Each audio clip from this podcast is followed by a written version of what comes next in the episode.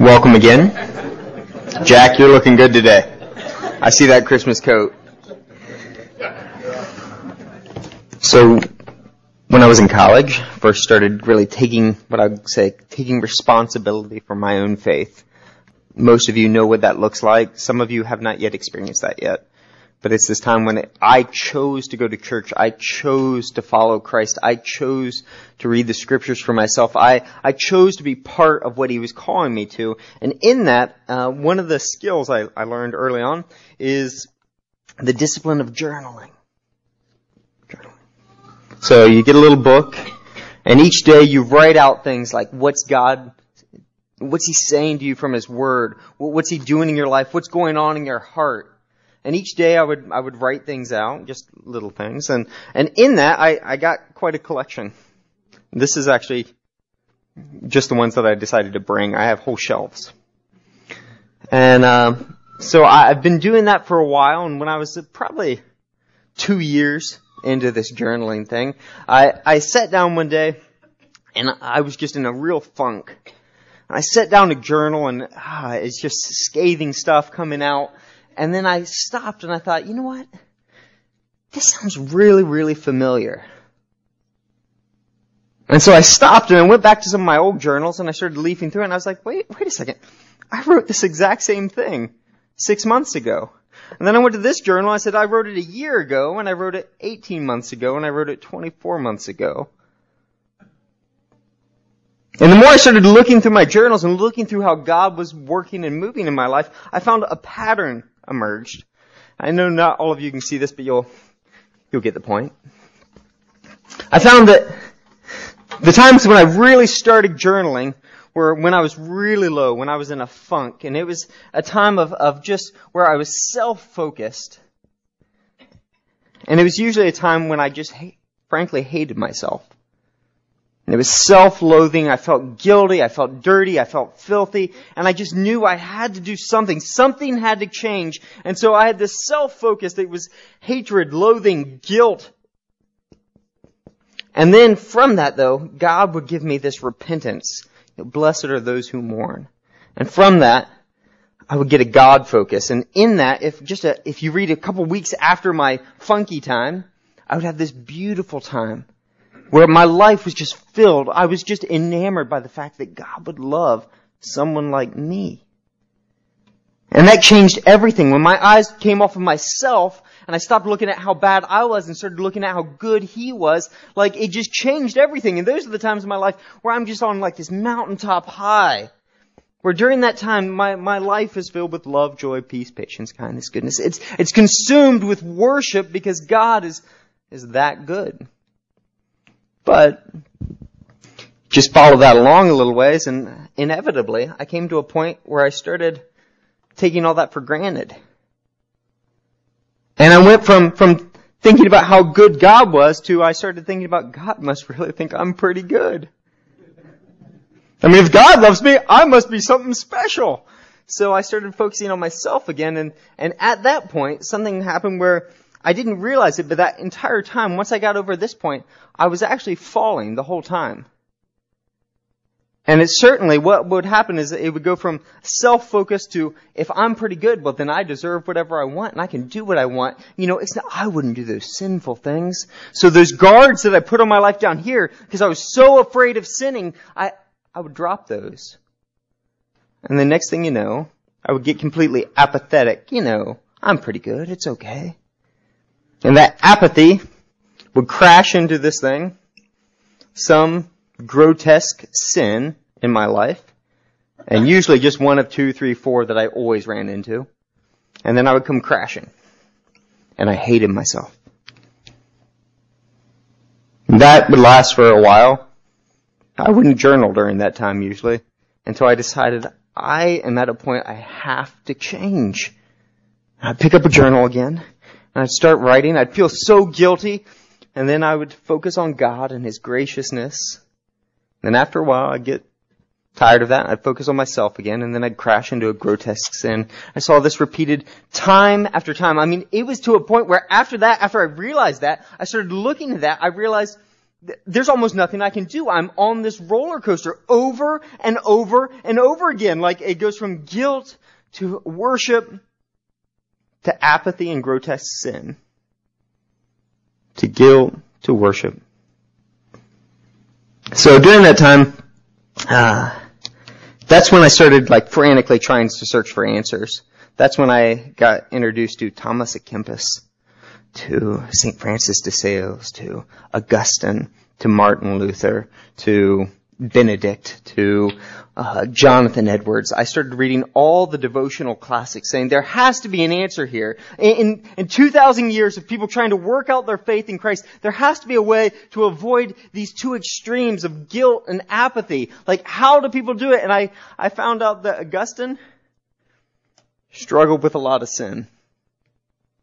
And I found out that Martin Luther famously struggled with guilt and depression. And I found out that St. Francis called himself Brother Donkey or Brother Ass because he found himself so stubborn to follow God. And I found St. Benedict who wrote on Christian perfection. He wrote the text that monks use to this very day of how to live the most complete, most fulfilling, most perfect Christian life. And you know what his famous quote is? The end of Christian perfection is that of none. That when he looked at his own heart, he said, it'll never happen in me. And so I was oddly encouraged that everyone's a failure that everyone struggles between these two poles of guilt and apathy. But every once in a while, while you're swinging between the two, you meet this sweet moment of what life is supposed to be like. It's not focused on you. It's focused on God. And it's full of worship and joy and peace. What I did learn from this cycle that is in me and written all over the pages of Christian history is this. That everyone struggles with this, but the difference between some who we now consider saints and others who never really figure it out is that they learn how to struggle with it.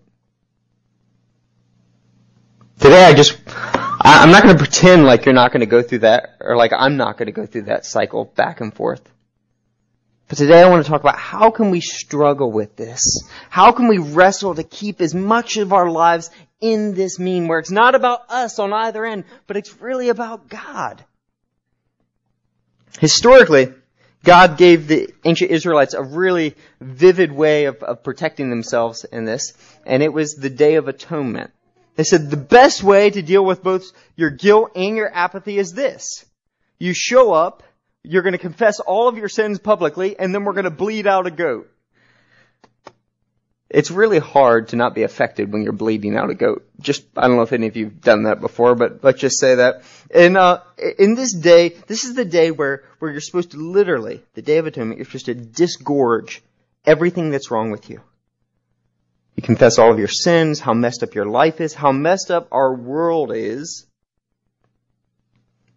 And Leviticus chapter 16 walks us through in this gruesome, gruesome detail about the two goats. One's a scapegoat, one's going to be killed.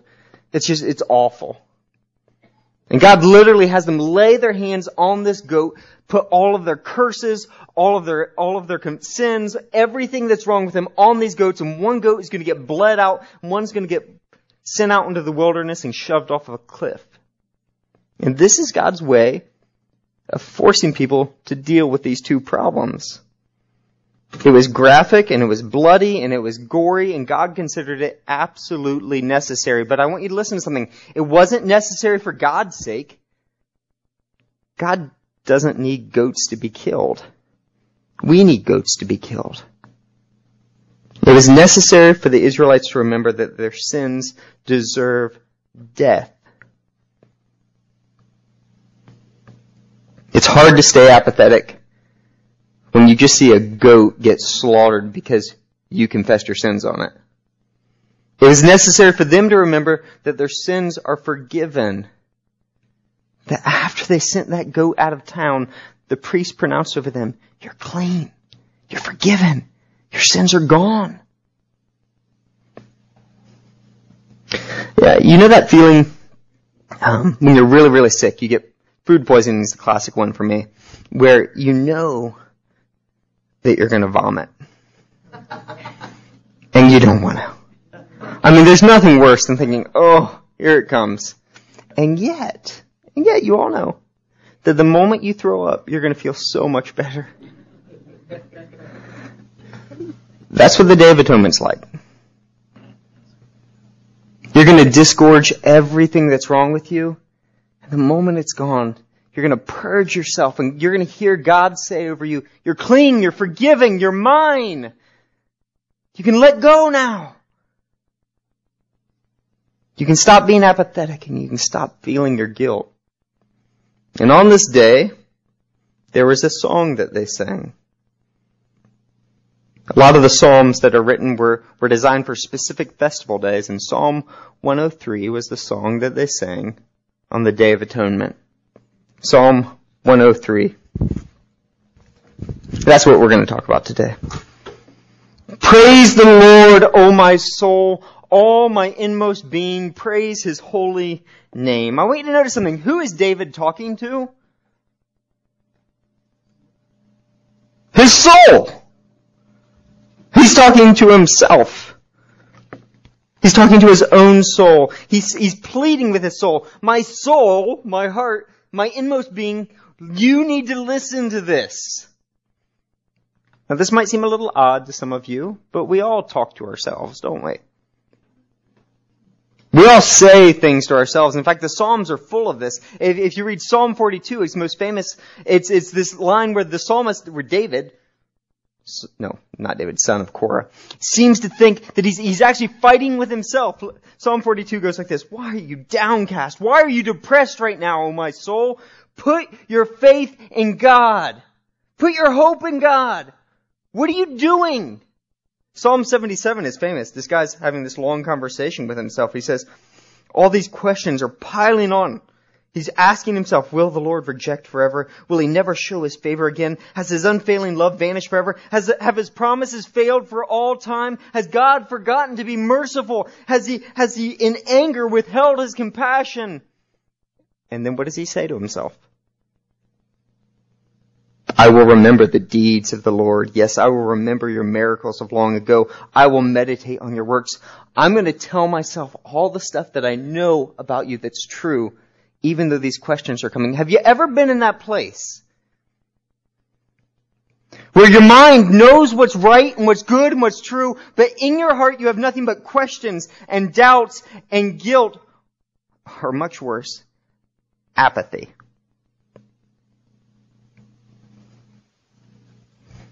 I have. And the Psalms make me think that I'm in good company. So David preaches to himself. Watch this. Praise the Lord, O my soul, and forget not all his benefits. Why are you headed in this direction, my soul? Don't you know what he's done? Have you really forgotten everything that God's done for you? Have you seen the Day of Atonement? He forgives all your sins and he heals all your diseases. He redeems your life from the pit and crowns you with love and compassion. He satisfies your desires with good things so that your youth is renewed. What's David doing here? Do you think David really forgot all this stuff? I mean, if, if you read the rest of the scriptures, you get the sense that David's like sitting around with his harp most days. Like, meditating on God's word, talking about God's word, writing about God's word. If not, he's in a cave getting chased by someone, and he's doing the exact same thing. His life is all about these details. He didn't forget any of this. So why does he say, forget not all his benefits? The Hebrews, um, if you read throughout the scriptures, you find that they, they're convinced that a right memory is crucial and essential to a right faith in God. Let's put it this way. Okay, they, they viewed Jeremiah 17, our heart is wicked and deceitful above all things. That if you just listen to what your heart, what comes out of your heart, you know what you're going to listen to? A lot of lies. If you don't buy this, um, let's talk about how your memory works. I want you all to think back, well, if you can, a decade or two. And think back of all the comments that people have made about you. How many negative comments can you bring to mind? Now, how many positive ones? Why is it that one harsh word or one criticism will stick in your mind like a shard of glass forever, but hundreds of positive things fall right off? Our minds, our hearts are twisted and deceitful. Do you know how jacked up this is? Why are you depressed, my soul? Why are you doing this? Don't you know what God did for you? Put your hope in God. Have you really forgotten all that stuff that God did for you? If you, uh, a lot of you don't actually carry Bibles anymore, although I made that odd comment the other week, so you probably did this week. Um, if you pull out your Bible app though, and you do that quick search function for the words remember and forget, you'll find that it comes up 300 sometimes between the two of them. And if you look at those 300 sometimes, you'll find that about a third of them are God telling you, remember, remember, remember I forgave you, remember, remember I healed your diseases, remember I redeemed you, remember I crowned you with love, remember I satisfied your desires. Don't forget, don't forget, don't forget, this do in remembrance of me. Don't forget what I've done for you. Remember, remember a hundred times. Why is God so obsessed with us re- remembering? Because all of these things that He's done for us, all these great things that He's done for us, all those times when He saved you, and when He told you He loved you, and when He proved it to you, no matter how great they are, if you let them set long enough, they become just part of the landscape, right? So Jenny and I, when uh, on our honeymoon, I was dirt poor. I spent like, I don't even know how I lived during that time. I really don't. I spent like more than I had to buy her a wedding ring. And, uh, and then I actually had to borrow money from my brother and I'm driving this old hoopty and I'm literally I'd make enough tips that week to buy food. And that's how I lived. And so I scraped together a little bit of money and so we had a honeymoon in Canada. so that's what I could afford. It was nice. But I have to admit, we are in this little town in Canada, the Canadian Rockies, and we were probably the only tourists there. And, uh, and the place, the reason why it was so cheap is because it wasn't yet finished. They didn't say that online. but never mind, we were young and in love, and it was wonderful. And so we would go out in the afternoons or evenings on this, this little town square, and it was, we're the only tourists there, and there's you know, a bunch of people just milling around town, doing their business, running errands, and we would see this in the middle of town. The Three Sisters. It's fantastic. And Jenny and I would be stopped, our mouths open, like this is majestic. This is magical. This is awesome. But you know what? We were the only people doing that. Lots of other people saw the exact same thing. Lots of other people walking around right then, but for them, it had been there so long that they were just out running errands. It had lost its majesty, its awe. They weren't impressed anymore. I think the same thing happens in our souls. You know, that, uh, that thing that was once awe-inspiring, that changed your life, is now just part of the landscape. The fact that God broke into history and set you free from slavery to your past. That thing at one time brought you to tears and to your knees in worship. Oh, of course I know that. That's just normal. The word, the Lord loves you. At one time stirred something so deeply in your hearts that you were willing to give up anything and go anywhere because you were just controlled and consumed by His love. Now it's just words. Like something you'd say at the end of a phone conversation. Love you. Bye. David will have none of this. He's not just talking to himself. He's pleading with his soul.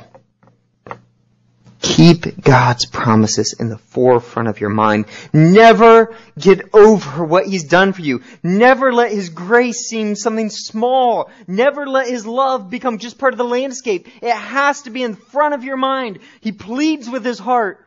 Oh my soul, worship God. Do you know how great this is?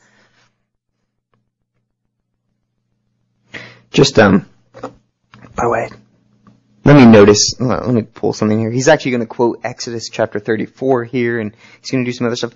Just to be technical here, what David's doing, he's not just talking to himself, he's preaching. And as a preacher, I can, I can appreciate that. He is taking God's truth and God's word and speaking it to his own soul. Let me say that the most important sermon you're going to hear this week is not the one I'm giving you right now. It's going to be the one that you speak to yourself this week. To your own soul. You have a little more sway than I do. Of course, the problem with preaching is that most of it's ineffective and dare I say boring. I just happen to know a, a thing or two about preaching ineffective, boring sermons. If you really want to preach an ineffective and boring sermon, yeah, if you want it to just not to bounce right off someone's soul, the, the two things you do is one, you do make it boring. And this is how you make it boring. All you do is you state the facts. God loves you, He forgives you, Jesus died on the cross for you, and it's just one of those facts, but you, you never, you never let people struggle with what does that mean for me? What did it cost for him? You never let them see Jesus Christ die on the cross because that's gruesome. You just tell them, Jesus died for your sins. Let's move on. It's all about the facts. The next thing you do is you preach moralism. If you really want to be ineffective in preaching, this is what you do. You say, stop it, you bad people. You're so bad. Why do you do that? Stop it. It's easy to say that you believe the gospel, that I'm saved because of what Jesus Christ did, not because I'm good or moral, and then turn around and say, if I want to become like Jesus Christ, I have to try really hard to be good and moral. But that's not the way it works. Do you understand? The, the more you preach to yourself moralism, the more you say, follow these rules, the worse the whole thing gets. If you follow the rules and you're successful, You'll be filled with pride. You'll no longer need God and you'll become apathetic. That's the problem that the Pharisees faced throughout the New Testament. But if you say follow these rules and you can't, you know what? You'll be crushed by guilt. And you'll think you'll have to run away from God. And you become full of self-loathing. Both of these, all that does, when you preach moralism, all it does is it makes everything worse. You didn't follow the rules, you bad, bad person. Now, how many of us have had that sermon preached in our mind? I broke the rules again. God must be disappointed. I broke the rules again. That sermon will destroy you. But watch how David deals with it. He knows how to preach the gospel. Verse 7. He made known his ways to Moses, his deeds to the people of Israel. Now watch this. See, verse, starting in verse 8, he's going to quote Exodus chapter 34. Let, let, let me just, Exodus chapter 34, Moses, as old as dirt, standing on the side of a mountain, dense cloud coming down, fire, earthquakes. I mean, this is the moment, right? And what's the first thing God says when he's standing there, Ten Commandments in his hand? The Lord says, pronounces for all to hear, the Lord, the Lord, compassionate and gracious God, slow to anger, abounding in love and faithfulness, maintaining love to thousands and forgiving wickedness, rebellion and sin. And this is what David's referencing here. The Lord is compassionate and gracious, slow to anger, abounding in love. He will not always accuse, nor will he harbor his anger forever. But then watch what David writes. He says, He does not treat us as our sins deserve. And all of you should be like, what? Because Exodus chapter 34 says this. Yet he does not leave the guilty unpunished. He punishes the children and their children for the sin of their fathers to the third and fourth generation. That's what God does. But David says he does not treat us as our sins deserve or repay us according to our iniquities. I mean, this is, this is a big deal. The, Exodus chapter 34, at least from the Old Testament perspective, is like, it's the John 3.16 of the Old Testament, right? It's like if you get the, the end of that wrong, it's like, you know, you know, the Great Commission. Go ye therefore to some nations that you prefer. You know, if you misquote it, everyone's gonna be like, wait a second, David, what are you doing? You just misquoted this. He judges us. He will hold everyone responsible for their sins. David, you got it wrong. But David says, I know. God does not leave the guilty unpunished. He says, I know that God is just. I know that the wages of sin are death, of sin is death. And I know that God hates sin. And I know that I deserve all of this, but He just witnessed the day of atonement. And he says, today, on this great and terrible day of atonement, I also know that though I deserve all of that, I don't get it. God just let it be poured out on a substitute. Do you see that? Both are somehow true. That God is just. He hates sin. He will judge it, but He doesn't put the judgment on David. He puts it on a goat, on a substitute. When David stands there on that day, he sees it and he hears it and he feels it and he remembers the grace of God. I'm the one who deserves to be crushed, forsaken, and cursed. But another is crushed and forsaken and cursed in my place. I tell you friends, that's what we need to preach to ourselves every day. When David's heart is full of lies, and it says to me, God could never love you. You're filthy. God would never want to be with you. When, when guilt crushes David, what does he preach to his soul? For as high as the heavens are above the earth, so great is his love for those who fear him. As far as the east is from the west, so far has he removed our transgressions from us. As a father has compassion on his children, so the Lord has compassion on those who fear him. And when his heart lies to him and says, God must think you're great. I mean, heck, if God loves you, you must be pretty great. Do you know what he says to his soul? For he, God, knows how we are formed. He remembers that we are dust. As for man, his days are like grass. He flourishes like a flower of the field. The wind blows over it and it's gone. And his place remembers it no more. That I am nothing. And yet, from everlasting to everlasting, the Lord's love is with those who fear him, his righteousness with their children's children. I am nothing, and yet God loves me with an everlasting love. How does David break through to his own soul? So that he doesn't fall into apathy, thinking he's great, and he doesn't fall into guilt, thinking he should hate himself. He preaches the gospel to himself. He pleads with his soul to remember that he doesn't deserve anything, but God gives him everything. And it takes the focus off of him and puts it on himself. I think God's calling now. Special message for us.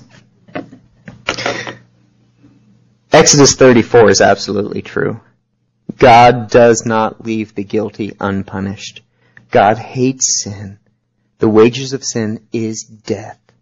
And that's exactly what you and I deserve. But today, you and I can know that we get what we don't deserve. And why can we know that? I'm the one who deserves to be crushed and forsaken and cursed. But when we see Jesus Christ on the cross, what the Day of Atonement was really all about, we realize that He is crushed and He is forsaken and He is cursed on our behalf. God Himself is the substitute. My God is crushed and forsaken and cursed in my place.